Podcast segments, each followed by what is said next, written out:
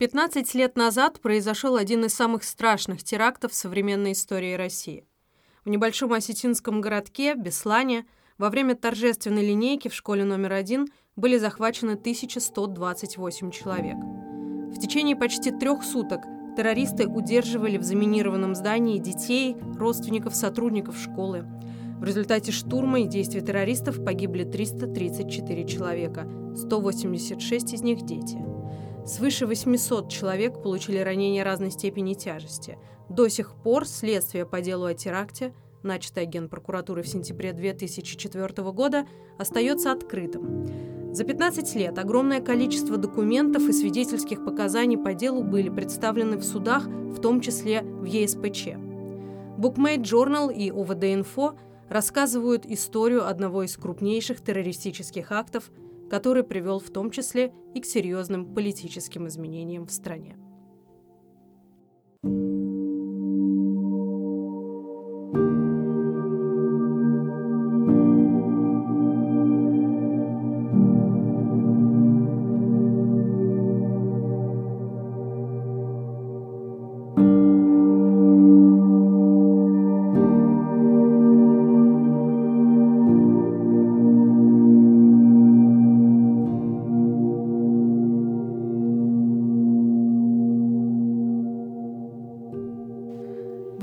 Нашего подкаста не зря сделан акцент на документы, собранные за те 15 лет, что прошли с момента захвата Бесланской школы.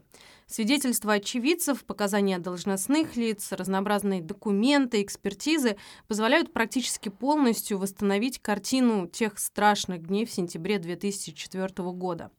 Меня зовут Татьяна Фельгенгаур, со мной здесь Кирилл Каратеев, юрист Агоры, работавший до этого в «Мемориале». Кирилл э, представлял интересы потерпевших по делу о захвате школы в Беслане в ЕСПЧ. Здравствуйте, Кирилл. Здравствуйте. А, ну и Кирилл лучше многих сможет представить нам именно вот это вот задокументированное часть э, всего случившегося. А, я правильно понимаю, Кирилл, что по имеющимся документам мы можем узнать о том, что предшествовало теракту?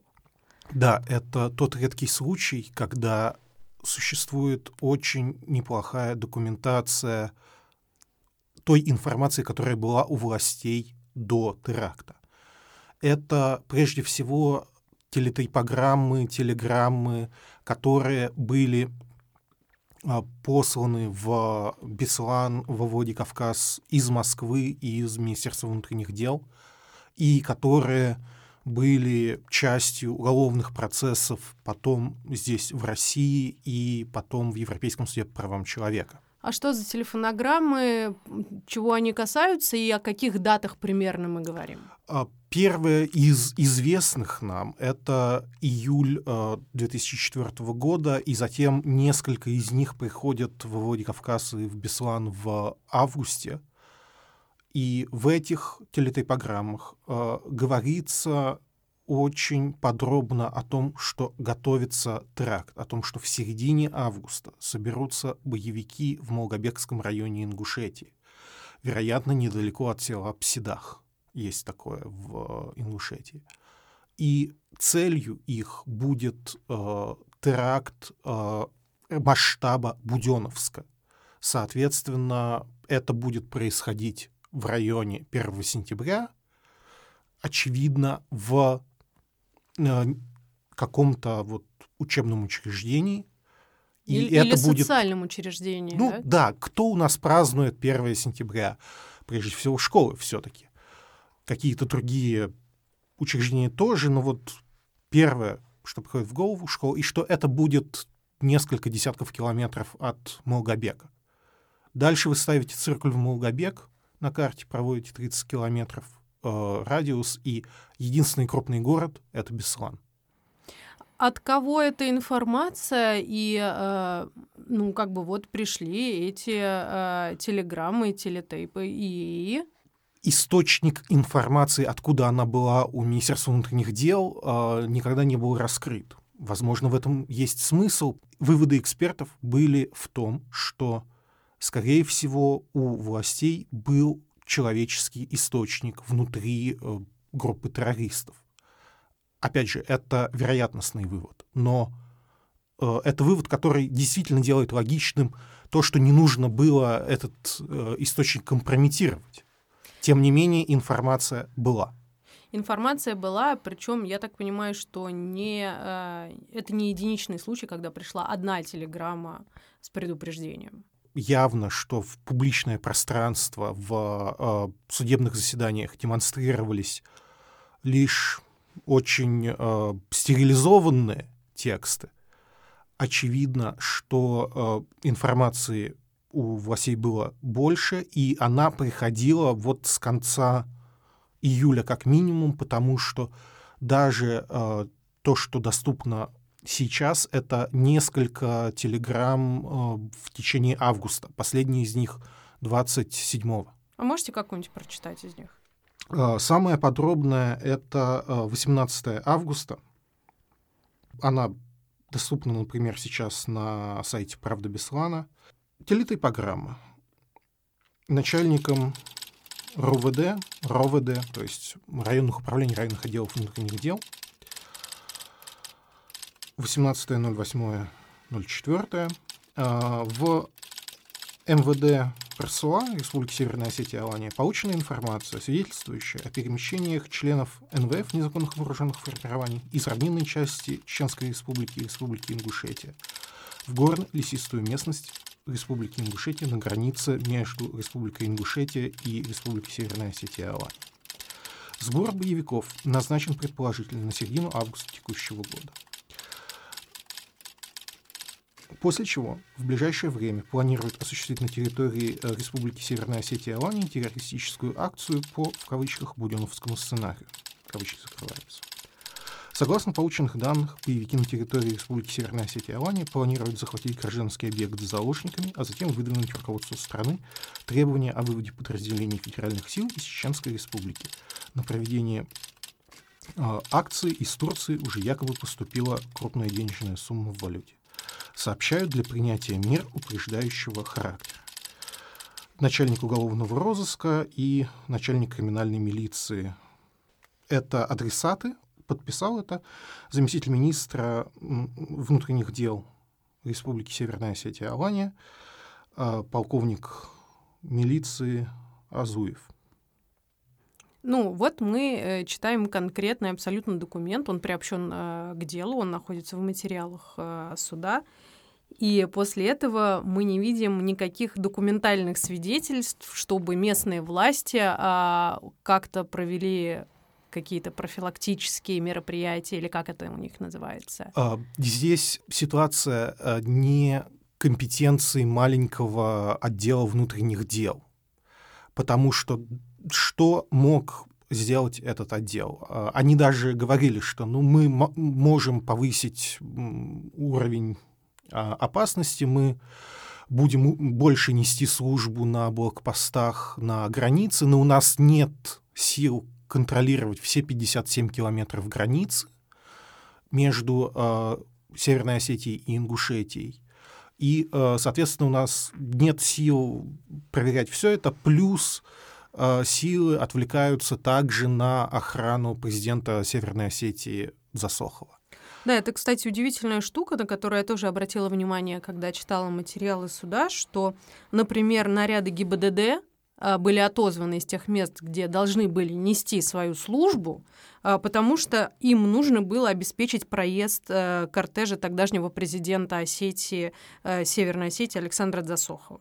И то, что э, сказали, например, эксперты, к которым мы обратились уже на стадии Европейского суда по правам человека, при такой детальной информации – ответ, он э, должен э, быть скоординированным и всеобъемлющим. То есть то, что потом будет названо оперативным штабом по ликвидации террористического акта, оно должно было быть создано уже в августе, уже когда вся эта информация есть, чтобы координировать э, ответ различных спецслужб э, и их действия. Э, да, но как-то должностные лица на это что-то отвечали. Ну Почему вот, они этого не делали? Вот такая телеграмма приходит в районный отдел внутренних дел. Районный отдел внутренних дел говорит, мы повысили боеготовность нашего персонала. Что они еще могут сделать? Ну, э, в тех же материалах дела э, говорится о том, что, например, глава управления Федеральной службы безопасности в Беслане вообще никакой информации о возросшей террористической угрозе не обладал. Особенно э, в этом смысле поразительно показание э, даже главы э, Федеральной службы безопасности не в Северной Осетии, а в Ингушетии. Вот тут э, на вашей территории передвигаются боевики, вы об этом ничего не знаете. По крайней мере, это то, что э, говорилось в тех показаниях, которые нам доступны. И э, здесь, э, мне кажется, Федеральная служба безопасности, как обычно, наверное, а, отрицает э, любое свое знание, чтобы, естественно, ни за что не отвечать. При том, что борьба с терактами — это, вообще-то говоря, одна из основных компетенций именно Федеральной службы безопасности. А, а как это выглядит вот в документах судебных? Вот это полное э, неведение ФСБ. Например, э, генерал Андреев, э, который возглавлял со 2 сентября а, оперативный э, штаб в Беслане говорит суду, э, суду над Нрапашикуаевым, я получил информацию о захвате заложников в 9.30 утра 1 э, сентября, выехал в Беслан, 2 назначен руководителем штаба, заступил на должность руководителя штаба. Вот так вот ничего про предварительные знания у Федеральной службы безопасности не выяснялось. Даже публично доступные документы — это документы МВД.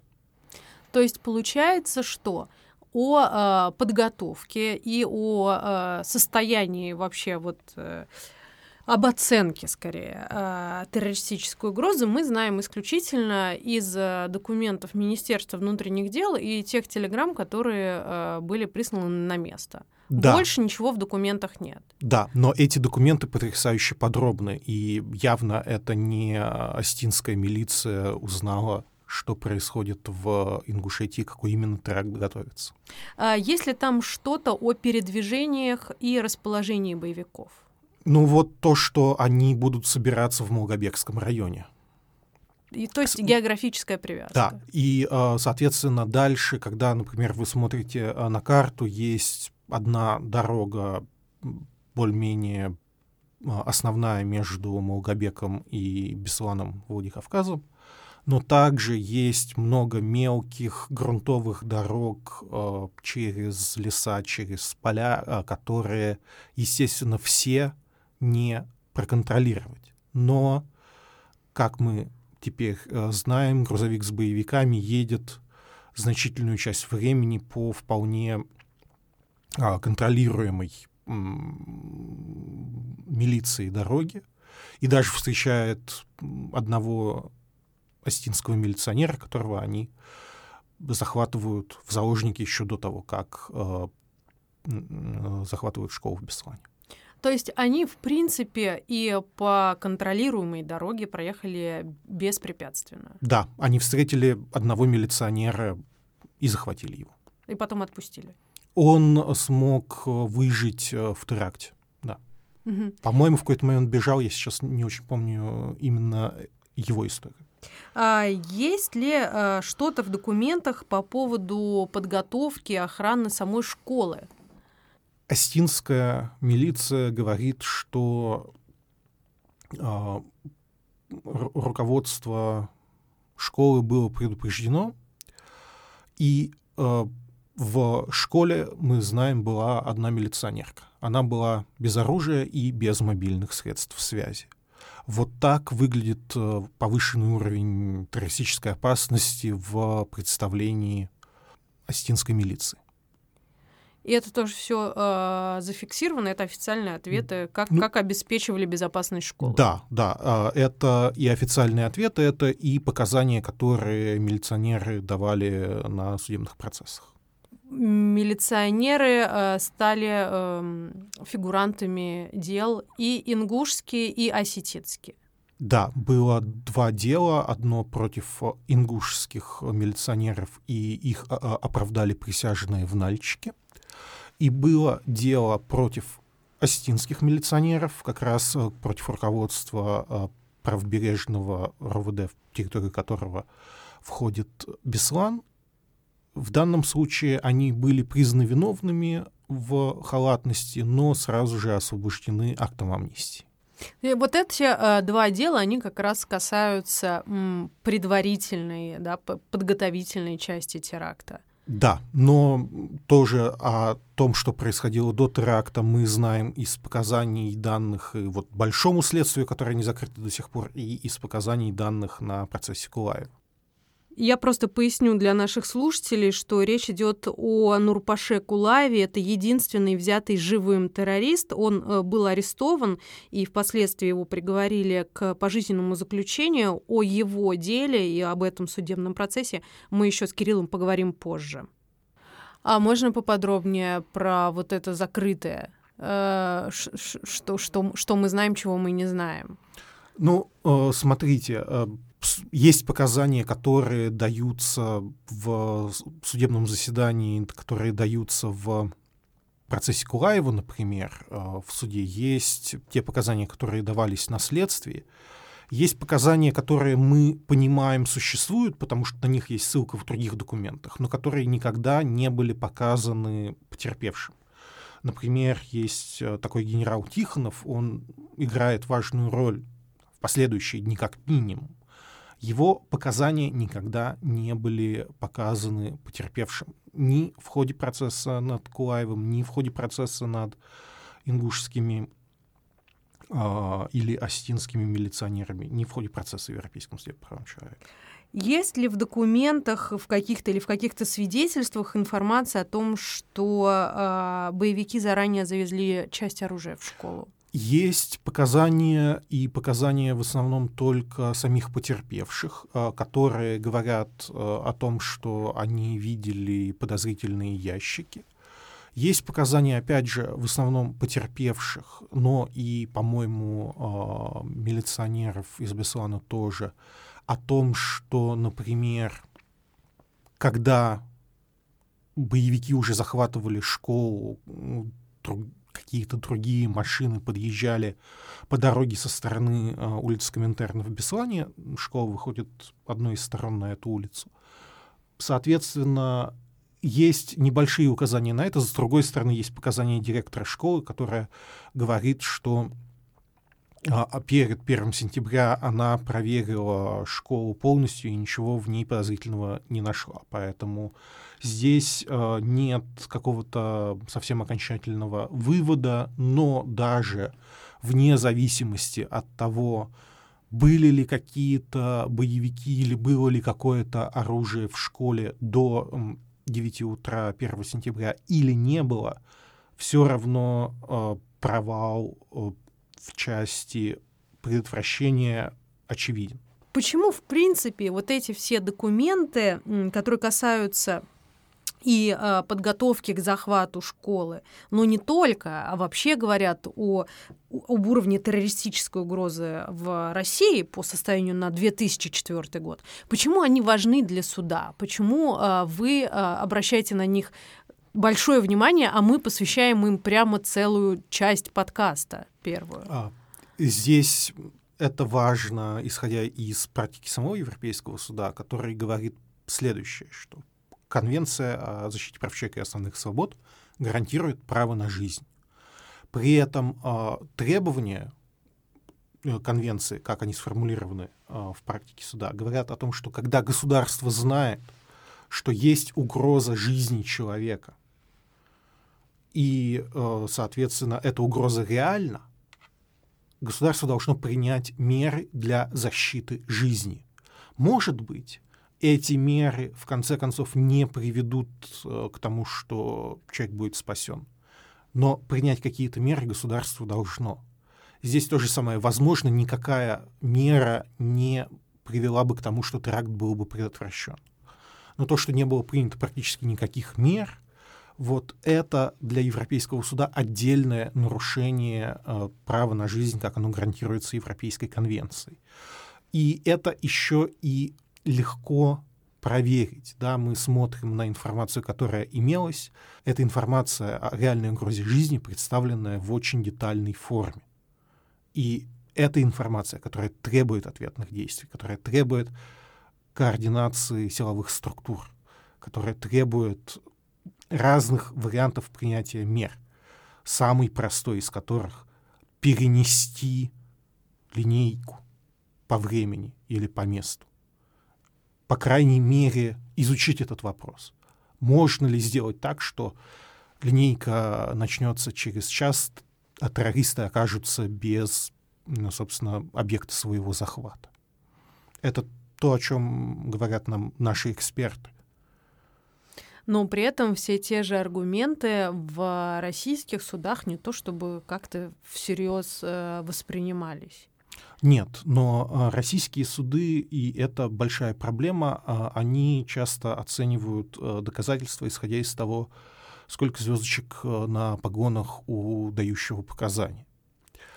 Европейский суд все-таки проверяет убедительность доказательств, показаний по их содержанию, насколько они последовательны, насколько они подтверждаются другими доказательствами. И здесь, э, хотя это просто здоровый подход к оценке доказательств, ну вот э, только Международный суд в случае России э, его практикует.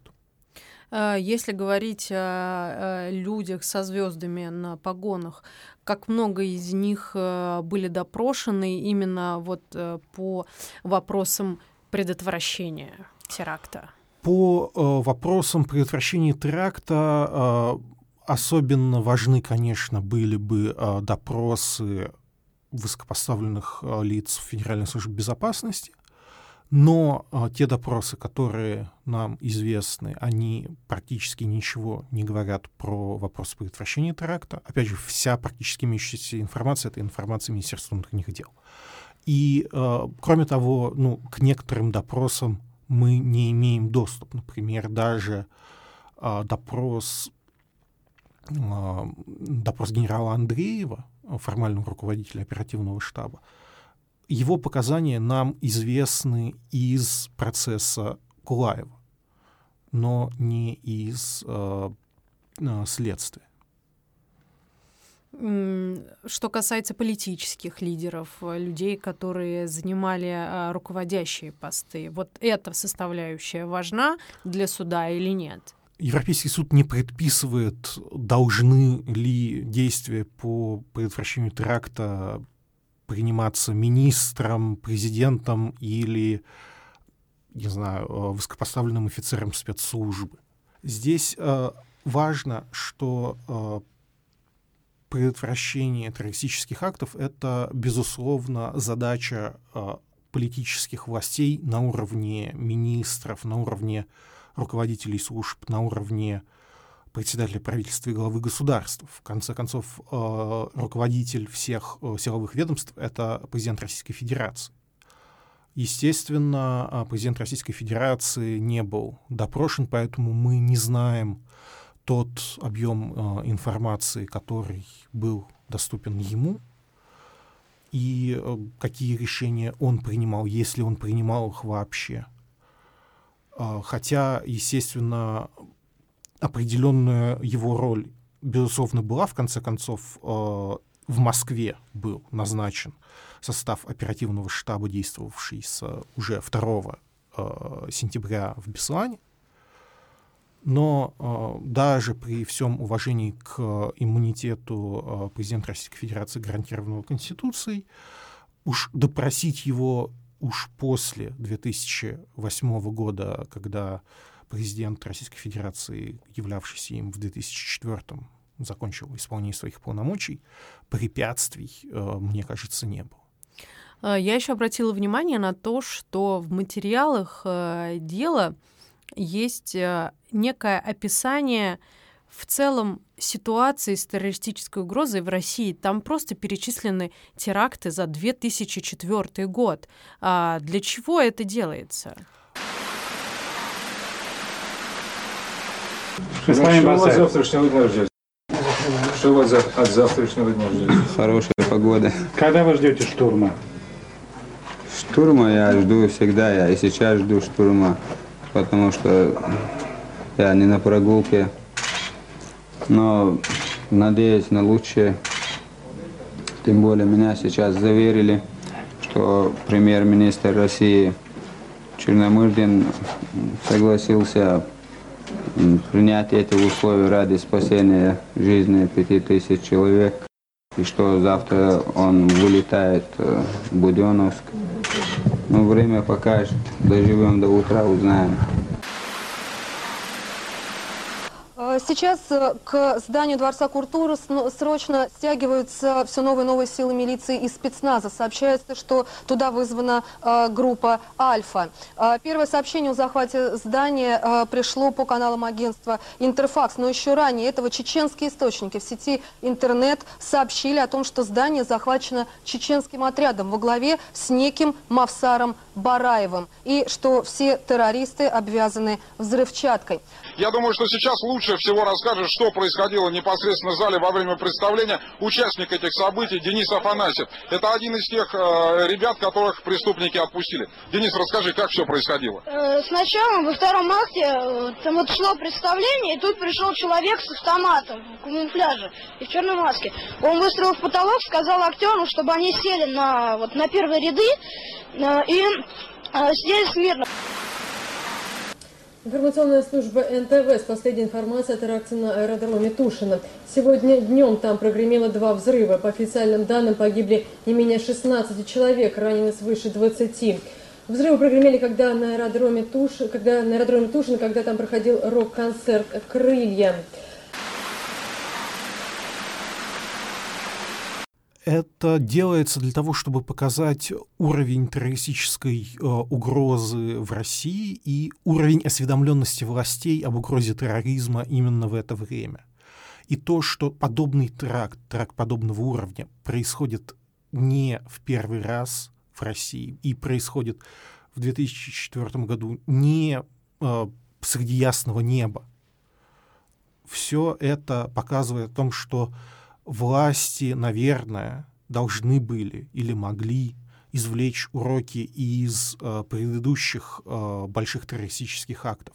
В решении Европейского суда перечисляются и Буденовск, на который, собственно, идет ссылка в первых же телефонограммах э, и телеграммах, э, и Первомайская, и э, теракт в театре на Дубровке в Москве. Соответственно, тракт тот же в Москве был предметом детального рассмотрения по состоянию на 2004 год.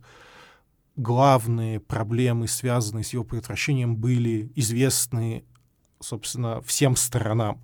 Что делают э, террористы, когда э, собирают всех заложников в спортзале? Выбивают Они окна. Выбивают окна террористы выбивают окна для того, чтобы на всякий случай им не пустили газ.